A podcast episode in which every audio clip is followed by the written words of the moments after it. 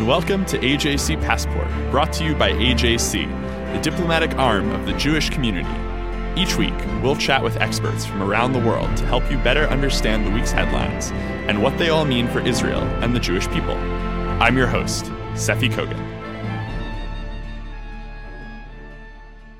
Dr. Steven Bayme is director of AJC's Contemporary Jewish Life Department.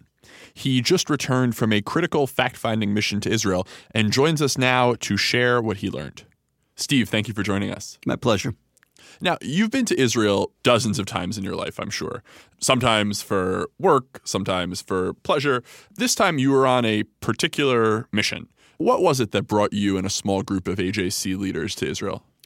About six months ago, uh, uh, the AJC Executive Committee determined that Israel diaspora relations will be the main challenge of the Contemporary Jewish Life Department, our flagship program, really for about the next three to five years minimum. Uh, so we established a task force of AJC leaders to identify what would be the specifics of a program that would build bridges, enhance relations between Israel and American Jewry. Obviously, the sense is, is that the chasm is growing wider as we speak. And if we don't take initiatives to try to bridge the chasm, we'll be talking about the world's two largest Jewish communities who are really at odds with one another or at best indifferent to one another. So the task force was uh, designed to come up with practical recommendations of what AJC can and should do. We went really on a listening tour to hear what Israelis expected of us, with a mind saying, what would you recommend that AJC consider doing? And so, what sense did you get in terms of, you know, you mentioned what should AJC consider doing? That is kind of a, a solutions oriented mindset. But you also have to have a sense of, of what the challenges are. What are the main challenges, Steve, in, in Israel diaspora relations? Uh, the hardest thing I think, Seffi, for American Jews to get used to is that Israel today is very much a center right society. Uh, there is obviously a left, exists in northern Tel Aviv, maybe a few other places, but uh, the chasm really is one of Israeli society moving towards the right politically, to a lesser extent religiously, although that's part of it as well. American Jewry is primarily, especially in its non Orthodox dimension, which is the overwhelming majority of the community, we basically have bought into the liberal consensus. So essentially, there's a political divide here that is of enormous consequence. Parallel to that political divide is a cultural divide over language, religion, uh, even our own cult forms of cultural expression. What speaks to Israelis doesn't speak to American Jews, and vice versa. This is interesting, right? Because American Jews are, as you said, a largely left leaning group, and Israeli Jews are increasingly right leaning, or, or at the very least, center right leaning group. Both might cite Jewish values in terms of how they ended up the way that they are. What do you think about that? Like, how is it that kind of two similar sociological kind of toolkits have led to two pretty radically different outcomes in perspective.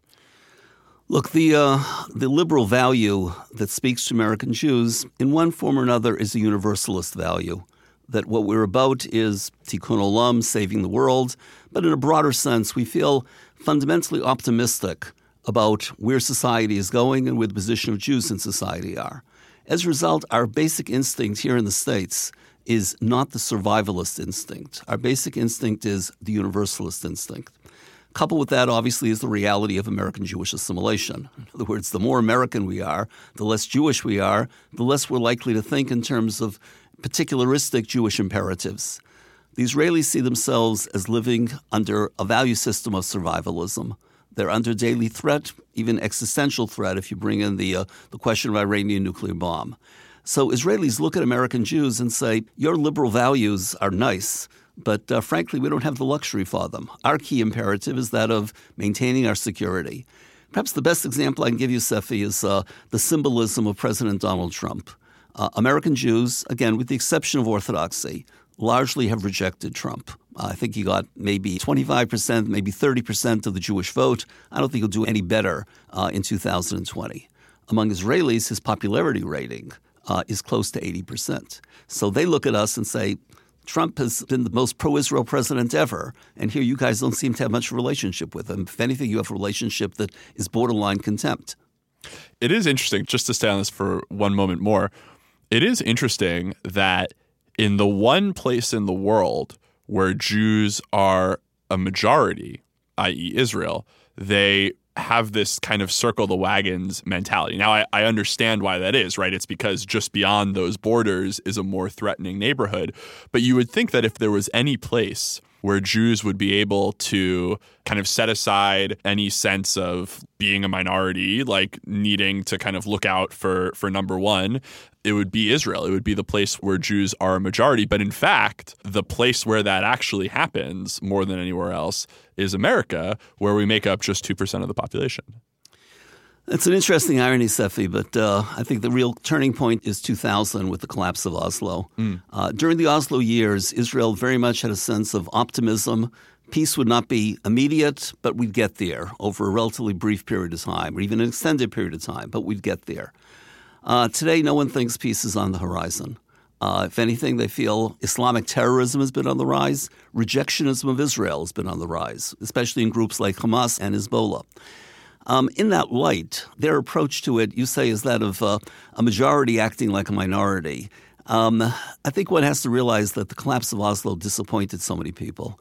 Uh, what the Barak government did at the time was put forth the most far reaching peace proposal for a two state solution and even a compromise over Jerusalem. The answer to that was no. Further efforts by Sharon and by Olmert for even more liberal proposals. Uh, disengagement by Sharon in the Gaza Strip, and uh, an Olmert plan that was even more extensive in terms of the concessions on the West Bank. Yet again, the answer was negative. So Israelis look at that and they say the optimism that we had during the Oslo years has been disproven by history. And in that respect, no one's talking about a two state solution. The gap here with American Jewry is fundamental. For American Jews, a two state solution is the moral linchpin or the linchpin of Israel's moral claim, of Israel's position in the international arena that Israel is willing to entertain a two state solution. Uh, reality is, as, as we speak, the two state solution is becoming ever more elusive if it has not yet disappeared. What are some of the specific policy differences that we occasionally run into between Israeli Jews and American Jews? You know, I, I know that, and, and longtime listeners to AJC Passport will know that you've spent a lot of time thinking about religious pluralism. Is that still kind of a focus of this enterprise? Uh, certainly, as far as the uh, task force is concerned, uh, there is no way that we're going to retreat on that agenda item. It speaks to American Jewry. In other words, American Jews, particularly in the reform and conservative camps, feel delegitimated uh, by the Israeli government over issues like the Kotel, over issues like conversion. When you speak to Israelis about it, they have several different responses, though, that I think are very important for us to at least understand. Uh, number one is that, uh, contrary to popular opinion, Israel is not becoming more religious. Take a walk on Friday night in the streets of Jerusalem. When I was first there, I think it's probably my, my 50th or 60th trip, but when I was first there, Jerusalem on Friday night was quite literally closed down. Um, now you take a walk the theaters are open, the restaurants are open. Um, in that respect, Israel is not becoming more religious. If anything, in the, the center of Israeli orthodoxy, um, namely Jerusalem, uh, you're finding uh, greater availability of non kosher food, greater availability of Sabbath entertainments or Friday night entertainments. So, one answer is they're saying that um, you're casting us as a religiously backward country. Uh, reality is the progress that's been made on the so called pluralism front in recent decades has been quite significant. Certainly, the number of conservative reform synagogues has grown. Number two, the focal point of American Jewish anger is the chief rabbinate, uh, with its monopoly over issues of personal status marriage, conversion, burial, and divorce. The Israelis argue chief rabbinate's irrelevant to our daily concerns. We interact with it when we have to, and we get through it. You guys have made it into a, a more existential issue that needs to be. Most important, and this year, again, I think the amount of confusion among American Jewry is quite significant. Uh, most important is that um, we have stereotypes of Israel becoming a more ultra Orthodox society. The common phrase often used is that of Haredization. In other words, that the Haredi community is taking over. There's a lot of diversity within the Haredi community. Uh, on the one hand, there's greater openness because their people want to have a better standard of living for themselves. They don't want to live in perpetual poverty. Number two, they don't want a backlash coming from secular Israeli society. As a result, they're not pushing for more extreme religious legislation. If anything, the fundamental threat is less Haredi society at this point than what might be called ultranationalism, which um, it, it doesn't overlap with Haredi society per se. It overlaps with religious Zionism in its more extreme incarnations. Um, there, people are saying that's the real threat to Israel's future. Will we be a liberal national society or will we be an ultra nationalist society? And frankly, Seffi, the, the ultra nationalist groupings contain within them some real fascist elements, as we saw right here in terms of AJC with our debate uh, six months ago uh, over the um, should we issue a statement over the possibility of the Kana Party or Kahanist Party uh, entering into a future coalition agreement. That debate is alive and well today. I guess it's really the intersection of Haredi and, and nationalism, right? There's this community that's referred to as Chardal, Haredi yeah, the, Leumi, exactly. Haredi the, the term is being used frequently. The symbolism of it is interesting that on the West Bank, in other words, among West Bank religious Zionist nationalist settlers, you find young men, boys in particular, with their side curls. Now, what's amusing and amazing about this is that the side curls were always the symbol of Haredi society i.e., uh, non-Zionists. That's right. Now you have the religious Zionists using the side curls. Huh. Obviously, people have a right to dress as they wish, but symbolically speaking, it's what you call Hardelism, meaning some synthesis between Haredi society and religious Zionist society or national religious society. Just for the edification of our listeners, people might like to know that the word Chardal literally translates to mustard, uh, which has nothing to do, of course, right. with, uh, with with any of this. Um, I guess there is a question to be asked. You know, you, you said that Israelis would say say, you know, come on, what are you American Jews, you know, going on about with this, you know, concern about Haredization? Like, I might turn around and say, well, why doesn't it bother them, right? The country is still largely secular. You said that it's a myth to say that the country is, um, or at least, you know, overly simplistic to say that the country is becoming more religious. So why don't more secular Israelis care about this whole group that has absented itself from the workforce, about certain public spaces, you know, having kind of religious rules around them? Shouldn't more Israelis care about this for their own sake? Well, that is the Lieberman phenomenon, Seffi. Lieberman is the head of the Israel Beitenu party, originally the party of Russian immigrants, translates as uh, Israel Our Home, and it was meant really to represent the interests of Russian immigrants. Many, perhaps as many as 300,000, have a problem in terms of personal status. Uh, namely, that their status under Jewish law is questionable. They may be children, say, of a Jewish father and a non Jewish mother. Their spouses may not be Jewish. Um, the, the best solution, obviously, would be conversion. The chief rabbinate makes conversion next to impossible. Um, so, in that respect, uh, Lieberman and his group uh, and people he represents are concerned about a growing Haredi minority that is trying to impose legislation. Reality is that um, while they're, they're a strong grouping and they certainly resent very heavily the intrusion of the religious parties into politics, they've never captured much beyond the Russian Jewish sector which means in effect that other Israelis, say from, from secular Israeli society, they don't like the Haredim, they're not particularly enamored with it, but they see, number one, there have been gains, namely that there is greater pluralism, so to speak, in the American sense of the word, of greater openness. Number two, they're really interested in recruiting Haredim into the universities, into the army. In other words, they're interested in integration. Their perspective, if I were to sum up in one simple sentence, is that with all the American Jewish clamor over the absence of religious pluralism, our existential challenge is integrating this large and growing Haredi population into the body politic of Israel. A confrontation with them is not going to do the job. Opening things up and bringing them into society, that's how they see the wave of the future. For my last question, I want to change perspective a little bit and ask, you know, what would you say to those American Jews, particularly young American Jews, I think a, a, growing subset of my age cohort who would say that, sure, it's, you know, annoying that when they go to the Kotel, they can't have the same experience that they have in their, you know, conservative or reform synagogue in the States or, or their independent, you know, prayer group or whatever.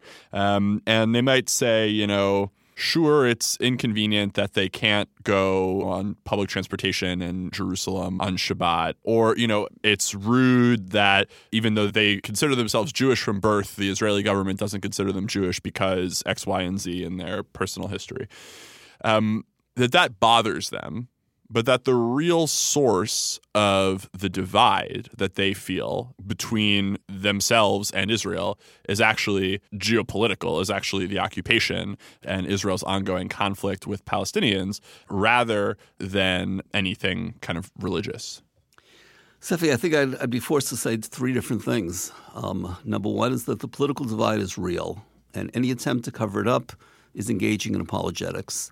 Um, we can't really control it. I don't like it either. As mentioned before, the uh, the growth of Kahanist elements, we find that abhorrent, and we've said so in the past. Yet, doesn't mean it's not there. Uh, even uh, uh, claims that uh, uh, Israel will extend its sovereignty over West Bank Jewish settlements. Um, fundamentally makes a two-state solution impossible. If that happens, again, the political divide will be seriously aggravated, and any attempt to suggest it's not all that compelling frankly, I think is pure apologetics. That's the first thing I would say. Second thing I would say is that, um, uh, and this is the, the sort of thing I, I, know you've been working with with the Leaders for Tomorrow program, is that um, young people, I mean, they're a little bit younger than, than your cohort, but young people in general, born, say, after 1967, they've known the reality of occupation.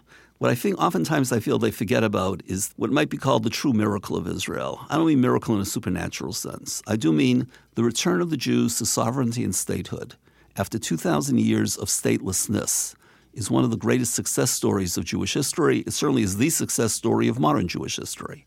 That needs to be celebrated. In other words, our narrative should not be about, I can't go to the Kotel, or uh, my Jewishness is not recognized. Those are problems. But the larger narrative is that of the miracle of creating a Jewish state. The third thing I would say is uh, really to go back uh, internally and, and talk about ourselves.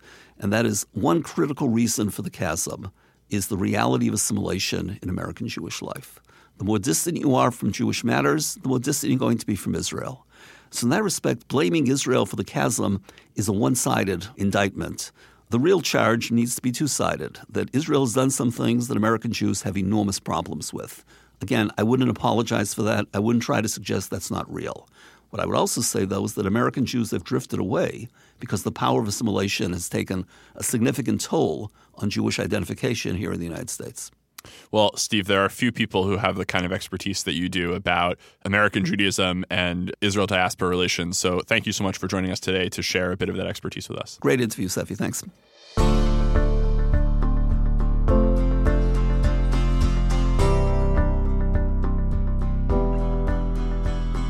It's time for our special Israeli elections segment. Periodically between now and the upcoming general elections on September 17th, we'll be bringing you an exclusive update on the race to determine who will be the next occupant of the Prime Minister's residence on Balfour Street in Jerusalem. This is the Battle for Balfour. If you're looking for a basic primer on how Israel conducts elections, please check out the January 3rd episode of AJC Passport featuring Lahav Harkov of the Jerusalem Post. Joining us today on the Battle for Balfour is Benji Rogers, AJC Associate Director of Policy and Middle East Initiatives. Benji, thank you so much for joining us. Seffi, great to be here. Israeli politics are known for this kind of shuffling of parties that takes place in the run up to each election. So, you know, over the past few weeks, there have been splits and mergers and new parties and things like that. What I want to hear from you now, Benji, is what has changed since the April election in terms of the landscape of parties? Let's go sector by sector here. We're going to start with the left wing. Then we'll go to the right wing. Then we'll go to the religious parties and then to the Arab parties. So, starting with the left wing, what has changed in the political landscape? Sure. So I think the first thing to keep in mind is that August 1st, which was just a, a week ago, was the cutoff date for all parties within Israel to merge together, which is why in the last couple of weeks we've seen so much movement around. Um, everybody was trying to get in, everybody was trying to make their, their agreements before that August 1st deadline, which is why I would say we've seen the most activity so far in this second election. Um, as far as to what's changed and looking at the left, I would say big picture, not much has changed. But when you get into the specifics, there's definitely been the emergence of new parties, um, new alliances being formed. So looking at the left, you still have the blue and white party as the center left party that's still united, um, and that's still the front runner in the left camp. Um, polls are always hard to judge, but they're slated to get around 30 seats in, in the next election.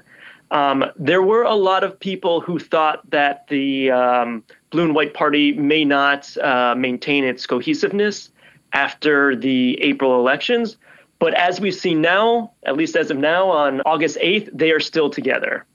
Um, to the left of them, we've actually seen a few changes.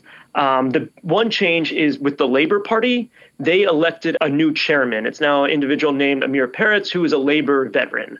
Um, and one of the first things that Amir Peretz did was he merged with uh, a party called the Gesher Party, which was a single person party run by a woman named Orly Levy. So she was part of, used to be part of Israel Beitenu, is a bit more, I would say, center right um, than, than a lot of people in the labor, and they formed a party together.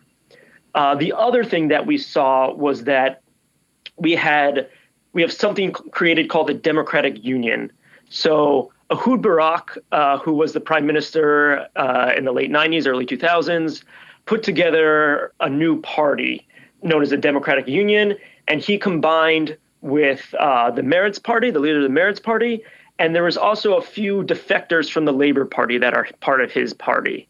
A side note that's interesting about this party is Barak was really the, I would say, the force behind this party, yet he, through his choice, placed himself on the 10 spot, uh, meaning that the Democratic Union would need to get 10 seats in order for Barak to uh, to lead to, to be in the Knesset. So an interesting move. I think that you know, if you ask people why did he do this, I think he'd say, look, this isn't about me. This is for the betterment of Israel. So uh, tell us about who else is in that Democratic Union Party. So Ehud Barak is the founder, but he included another entire party, the Meretz Party, and a pretty famous lawmaker who came out of the Labor Party, right? Correct, correct. So Nitzan Horowitz, uh, who is the new leader of the Meretz Party, is actually the number one on the seat of the Democratic Union um, party, I guess technically the party chairman of this new Democratic Union Party. Um, the other person who's on that list is Stav Shafir, who comes from the Labor. Um, she was a very prominent figure within Labor. She was actually running against Amir Peretz to be the chairwoman of Labor. And she was very opposed to the union that Amir Peretz made with Orly Levy and used that for saying, look, I'm going to break away and join uh, this new party with with Ehud Barak and with Nitzan uh, Horowitz. The other person who's in that party that people may have heard of as well is Yair Golan, who was the deputy chief of staff just a few months ago. Um, so there are some very interesting people in this new party. So, that, roughly speaking, is the state of things on the left. We have kind of going from left to right or left to center, maybe. We have the Democratic uh, Union, this new party led by Barak and Stav Shafir and Nitzan Horowitz. We have the Labor Party, uh, which is maybe reinventing itself more as like a social welfare kind of party that is maybe shying away from some of the traditional left right issues in Israel, i.e., the Israeli Palestinian conflict. Um, and then we have Blue and White, this kind of, for people like you and me, Benji, who grew up on Power Rangers, uh, this, this Megazord party um, that puts together a bunch of individual individual large personalities and for the goal of taking down the person who they see as the big bad, which maybe is a good segue into talking about the right. Sure. So on the right, um, we still have the the Likud party. Um, this is the most powerful party, the most prominent party, uh, run by Prime Minister Netanyahu. He is continuing to push for uh, as many votes as possible, as one would assume. He, however, has lost a bit of power, I would say, since his last election. Uh, right now, again, polls are always hard to predict how accurate they are, but he's polling also around 30 votes, um, similar to what Blue and White is doing. But he, the reason he's lost some votes, it, it wasn't to the left. He lost some votes to the right. And so what's interesting is if you look at what happened, what's going on to the parties right of Likud. So you've had the creation or I should say, maybe the recreation of the United Right Party. Um, so the United Right Party is a few right wing parties that have been linked together, parties that are to the right of Likud. Um, so Ayelet Shaked, who was hand in hand with Naftali Bennett in the Jewish Home Party and then the New Right Party, um, is actually now slated as the head of this further new party known as the United Right Party. Um, that's also with a few other people. Naftali Bennett is actually part of that party as well. Um, Smotrich, who we know as the former head of the Jewish Home Party, is also part of that, and then a few others um, as well. So it's a. I liked your imagery of a, a megazord. Um, this is also a compilation of a lot of prominent right wing figures into one party. What might be the bigger news, actually, when it comes to the United Right, is who is not in it. Can you tell us about that? That's correct. So, one of the biggest criticisms I would say that was leveled in the last election was the uh, was about including the Otzma party in um, in the far right compilation of, of parties. Um, the Otzma party is a party that uh, has ties to radical parties, Jewish terrorist parties um, in the past. Um, and this time they did not make the um, larger right wing base, which I think for AJC's perspective is is very welcome news running from right to center, like we did uh, before, we have this United Right Party. That's the furthest right of the parties that can viably be expected to make it into the Knesset, which is plenty far right. I think that one of the accomplishments of the news around Otzma Yehudit and Zehut and Noam, this kind of trifecta of extremely far right parties, is that it makes the union of right wing parties seem uh, a little less right wing, but they are traditionally the extreme far right of Israeli politics. Then in the yeah. center right, we have Likud, but I leapfrogged over someone. Um, can you tell us about Yisrael Beitenu? Yeah, so this is actually, if you're asking what is the most interesting thing about this election cycle, is really what's coming out from uh, Israel Beitenu, and this is Avigdor Lieberman's party. So if everybody remembers correctly, Avigdor Lieberman was the individual who was, however you want to put it, credited, blamed, cursed, celebrated as the individual who stopped Netanyahu from being able to form a right wing coalition in the April election. What Lieberman had said, and what he's pushing for very, I would say, powerfully now, is this idea of having a united front, um, a grand coalition, if you will, of mainstream Israeli parties. So he's talking about the his desire to be able to form a coalition with Likud, Blue and White, and of course Israel Beitenu at, at the helm. Um, his message, you know, if you look at the polling results now, people are more interested in him this election than they were last election. He's in a lot of polls, he's slated to get around 10 votes. Uh, that's a 100% increase from last time when he received five votes. Um, he will likely be a kingmaker in the next election. And what I mean by that is if you look at the um, possibilities of coalition formation right now, it is still very difficult for Prime Minister Netanyahu to form a right wing coalition without the support of Avigdor Lieberman. Um, so the question is, what what will that mean? Um, will Netanyahu form a a unity coalition with Israel Beitenu and Blue and White. The issue with that is Blue and White has said they will not sit in a coalition with uh, Prime Minister Netanyahu. Also, you saw an op ed this past week from Prime Minister Netanyahu saying that his goal is not to form a unity coalition, but to form a right wing party. And went as far as uh, as to condemn Lieberman and saying, look, if you don't vote for Likud, if you don't vote for me, you're essentially voting for the left because um, Lieberman is going to try to undermine the process and force us to form a coalition with blue and white. Um, it's very interesting messaging. It's very dynamic. Um, all of this is is uncertain because we still have a lot of time before uh, September 17th when the elections are coming up. But this is the most uh, interesting political dynamic right now is what is going to happen between Avigdor Lieberman and Prime Minister uh, Benjamin Netanyahu. I want to come back in a moment or two to that term you raised, unity government, and, and explore that a little bit more. Before we do, we should finish our wraparound here. Let's talk now about the religious parties, the ultra Orthodox parties. Have yeah. there been any changes in that part of the landscape? So not too many changes there. They're slated to get similar amount of votes as they got last time. Um, you still have Shas, which is the Mizrahi party, and United Torah Judaism, which is the Ashkenaz party. In recent news, um, Litzman, who is the head of the United Torah Judaism party, police just recommended that he be in, indicted on um, two different counts. One is an unfortunate account of trying to impede the extradition process of a uh, individual who was uh, accused of sexually uh, harassing um, a few women. Australia is trying to to bring the individual back, um, and Litzman was accused of of trying to stop that process. Um, however, because um, the way the religious parties work is that it's very membership based. If you believe in the Haredi Ashkenaz view of this, the Mizrahi view, religious view of this, um, you tend to not really change your political affiliation. So it's unlikely that the indictment will impact the amount of seats that uh, United Torah Judaism gets in the next election. And what about in the Arab sector? Have there been any changes there? So, yeah, so this is also quite interesting.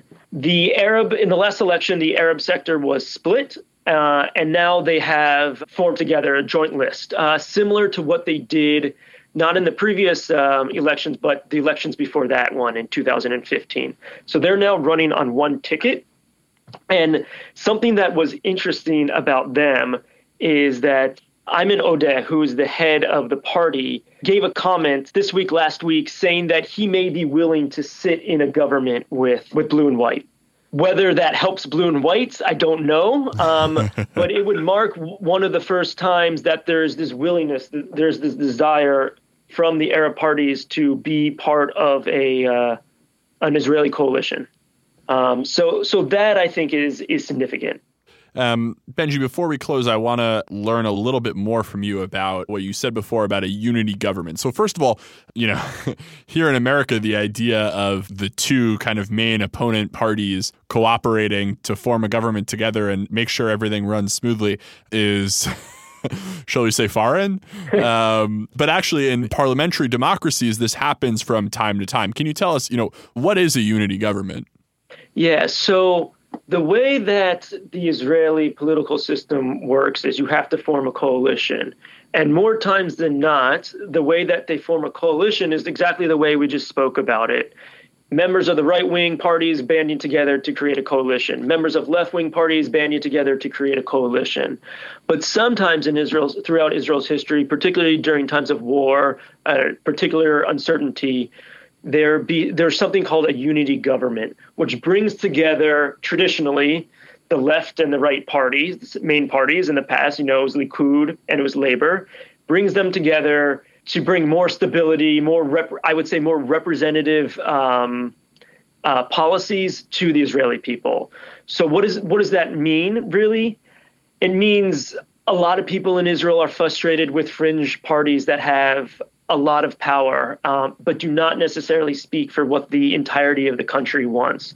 So we're talking, you know, center left and center right. I mean, it's a, the centrist approach. Um, but more often than not, it's not these two centrist parties that band together. It's the center right with the far right or the center left with the far left.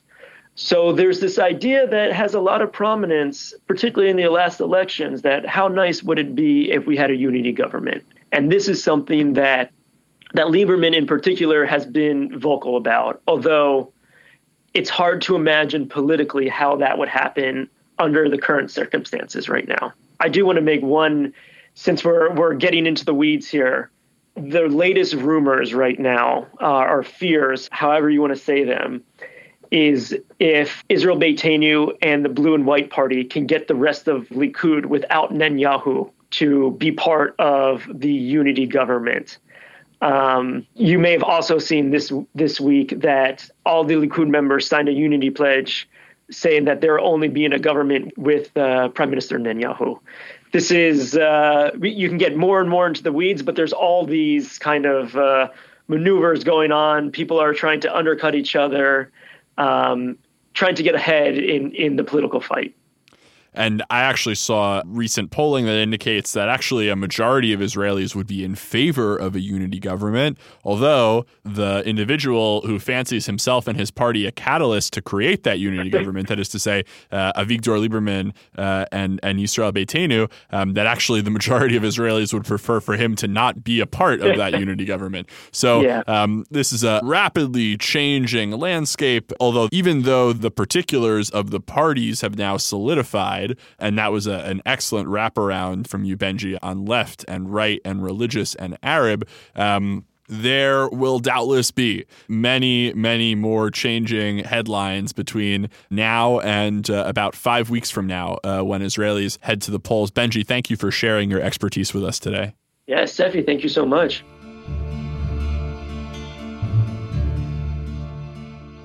Now it's time for our closing segment, Good for the Jews, where each week I share one final thought about a recent development in the world and try to answer that age old question Is it good for the Jews?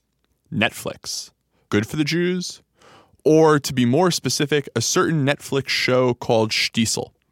Shtisel is an Israeli TV show available on Netflix that follows the lives of the large Haredi Shtisel family as they go about their lives in the ultra Orthodox neighborhood of Jerusalem called Geulah. The experience depicted on the show is very specific.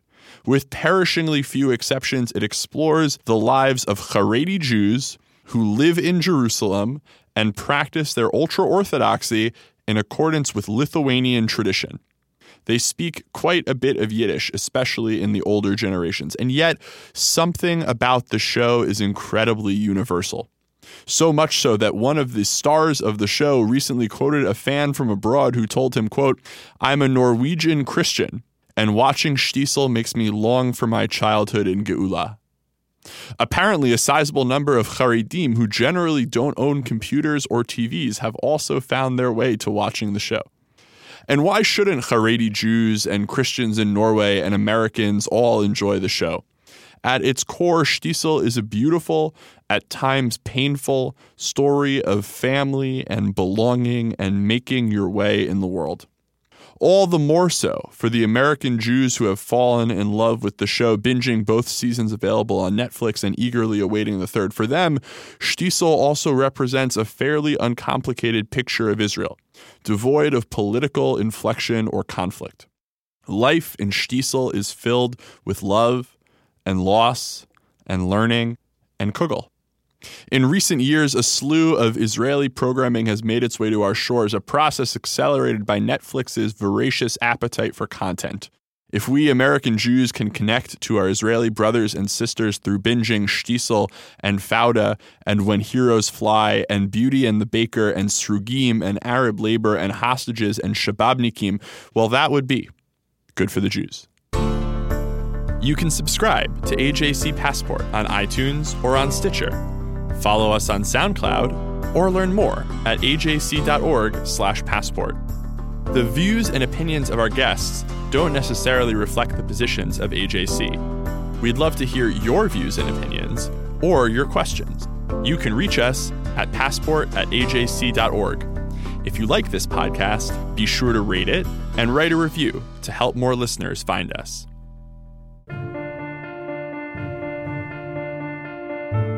Thank you for listening. I'm your host, Seffi Kogen. This episode is brought to you by AJC, the American Jewish Committee. Our producer is Kukang Do. Our sound engineer is TK Broderick. Tune in next week for another episode of AJC Passport.